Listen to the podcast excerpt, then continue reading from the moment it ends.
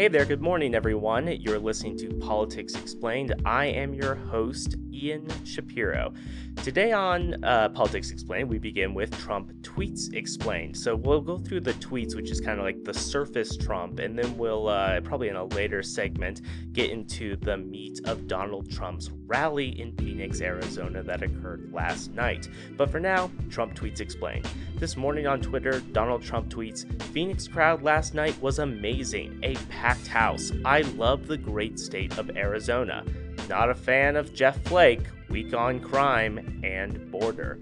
Here, Donald Trump is referring to the junior senator from Arizona, a Republican named Jeff Flake. Now, Jeff Flake has been getting some Jeff flack from the Trump administration lately after publishing a book calling out how Donald Trump is essentially uh, a catalyst uh, moving the Republican Party in a not so great direction. Donald Trump is helping to bankroll a Republican who may run against Jeff Flake in his next primary. Uh, it's unclear if this individual would be a stronger candidate than Jeff Flake, meaning that the seat could be lost to a Democrat if the national conditions are correct. Uh, so it's not the best idea politically uh, to attack a incumbent of your own party. Um, just a heads up for Trump. I don't even need to be a political scientist to know that. Uh, but still, it makes the whole thing look a bit more personal than truly political. Donald Trump also tweets last night in Phoenix, I read the things from my statements in Charlottesville that the fake news didn't cover fairly. People got it. Here, Donald Trump is referring to the fact that he actually brought a transcript, sorry, of his Charlottesville statements. So he's particularly talking about his Saturday and his Monday statements, uh, where he called. Uh, Nazis, white nationalists, and white supremacists, uh, very fine people, and said that there was blame on all sides. However, these were the two controversial moments of those two. Uh, you know the presser and then also the, kind of the candid remarks but neither of those were in the transcript that he actually read to the crowd uh, so he only read the conciliatory and joining together and unifying and fighting against decisiveness parts of his comments about neo Nazis.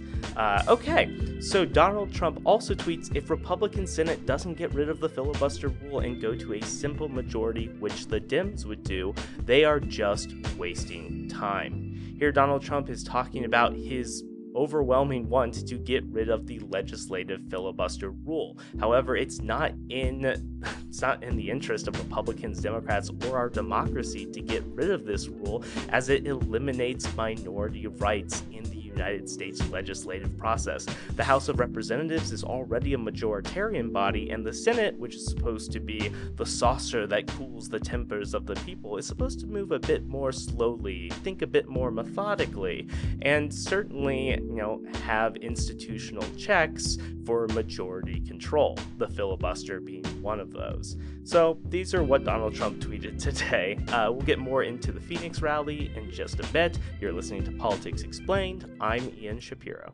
So, yesterday evening, Donald Trump held what is called a campaign rally, right? Yeah, uh, hey, Republicans sure do hate that everlasting campaign, I guess. Not really. Not when it's Trump. Uh, anyway, he held a campaign rally in Phoenix, Arizona. The mayor of Phoenix, Arizona said, Hey, Trump, please don't come. This is too soon after Charlottesville. The country is still trying to heal. We don't need a political rally right now. Unless, of course, what you're trying to do is, you know, help the country and like bridge that divide. But no, this was definitely pandering to Donald Trump's base.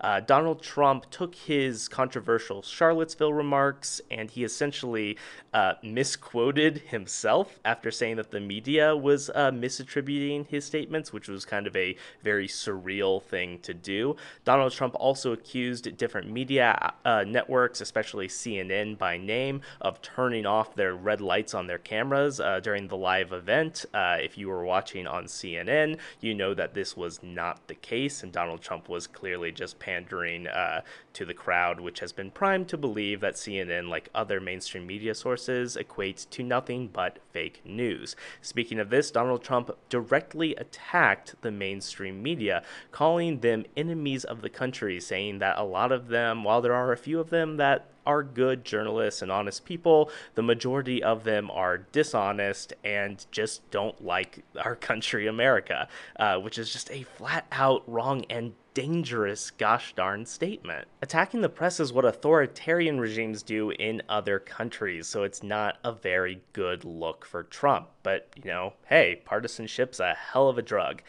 Well, maybe it isn't because Trump actually took some time to attack senior senator for Arizona John McCain. He didn't attack him by name, but he did over and over again refer to how close Republicans were on repealing and replacing Obamacare.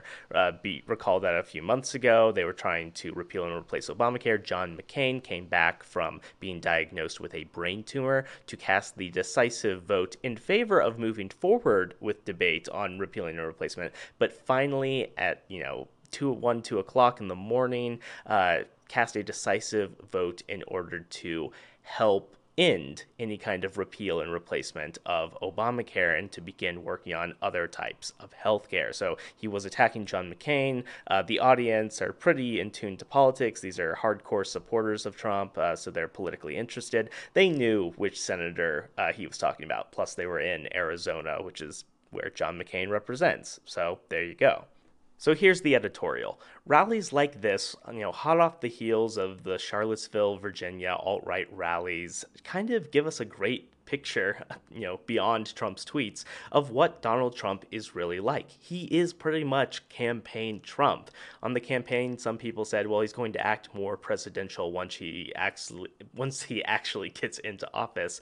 Well, no, we've seen in succession, you know, um, off the cuff Trump on that Saturday remark for Charlottesville, then a very scripted presser Trump on the following Monday, uh, then the Tuesday kind of another very ranting at the media, calling them unfair and dishonest on that Tuesday. And then again, we get the uh, campaign rally Trump, which is speaking his mind and has very little filter involved.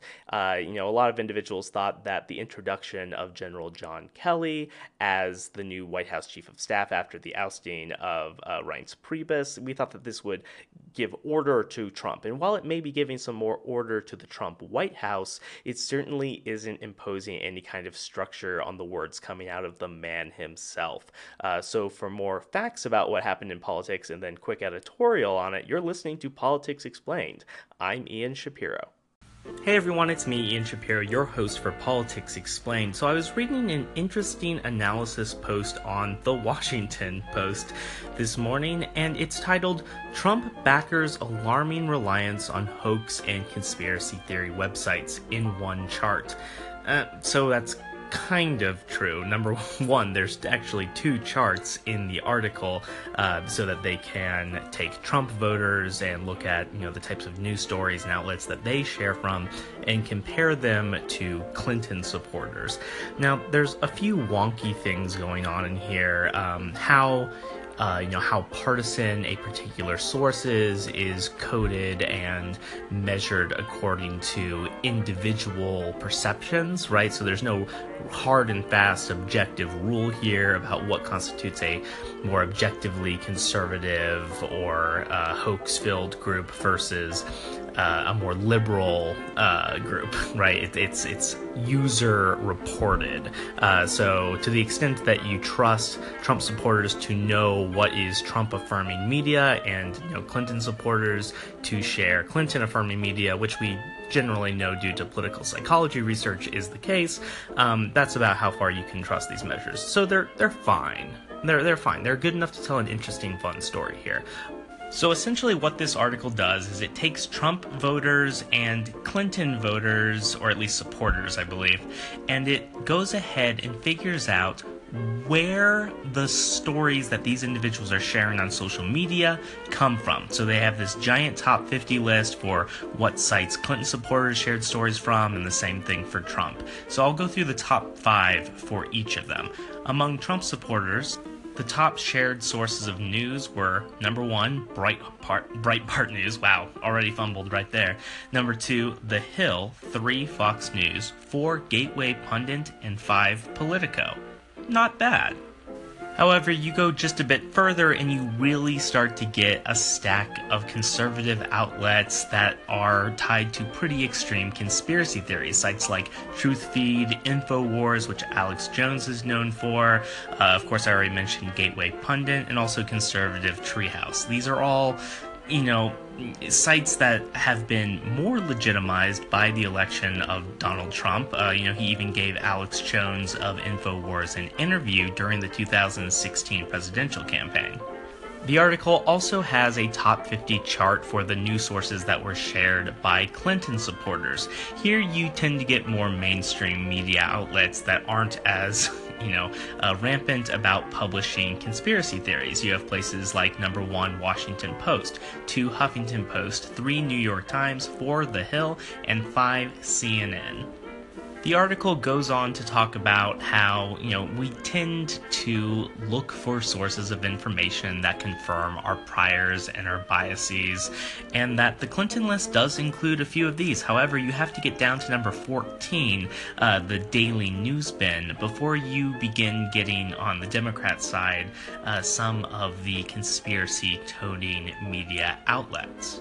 One thing we know for sure is that once, you know, poorly uh, researched news stories make it into someone's social media feed, they're probably going to also then be shared with people who think the same way as that original sharer, which means that bad and misinformation probably um, doesn't have any way of being extinguished once it's through the bloodstream of the American voter, no matter which side of the aisle you fall on.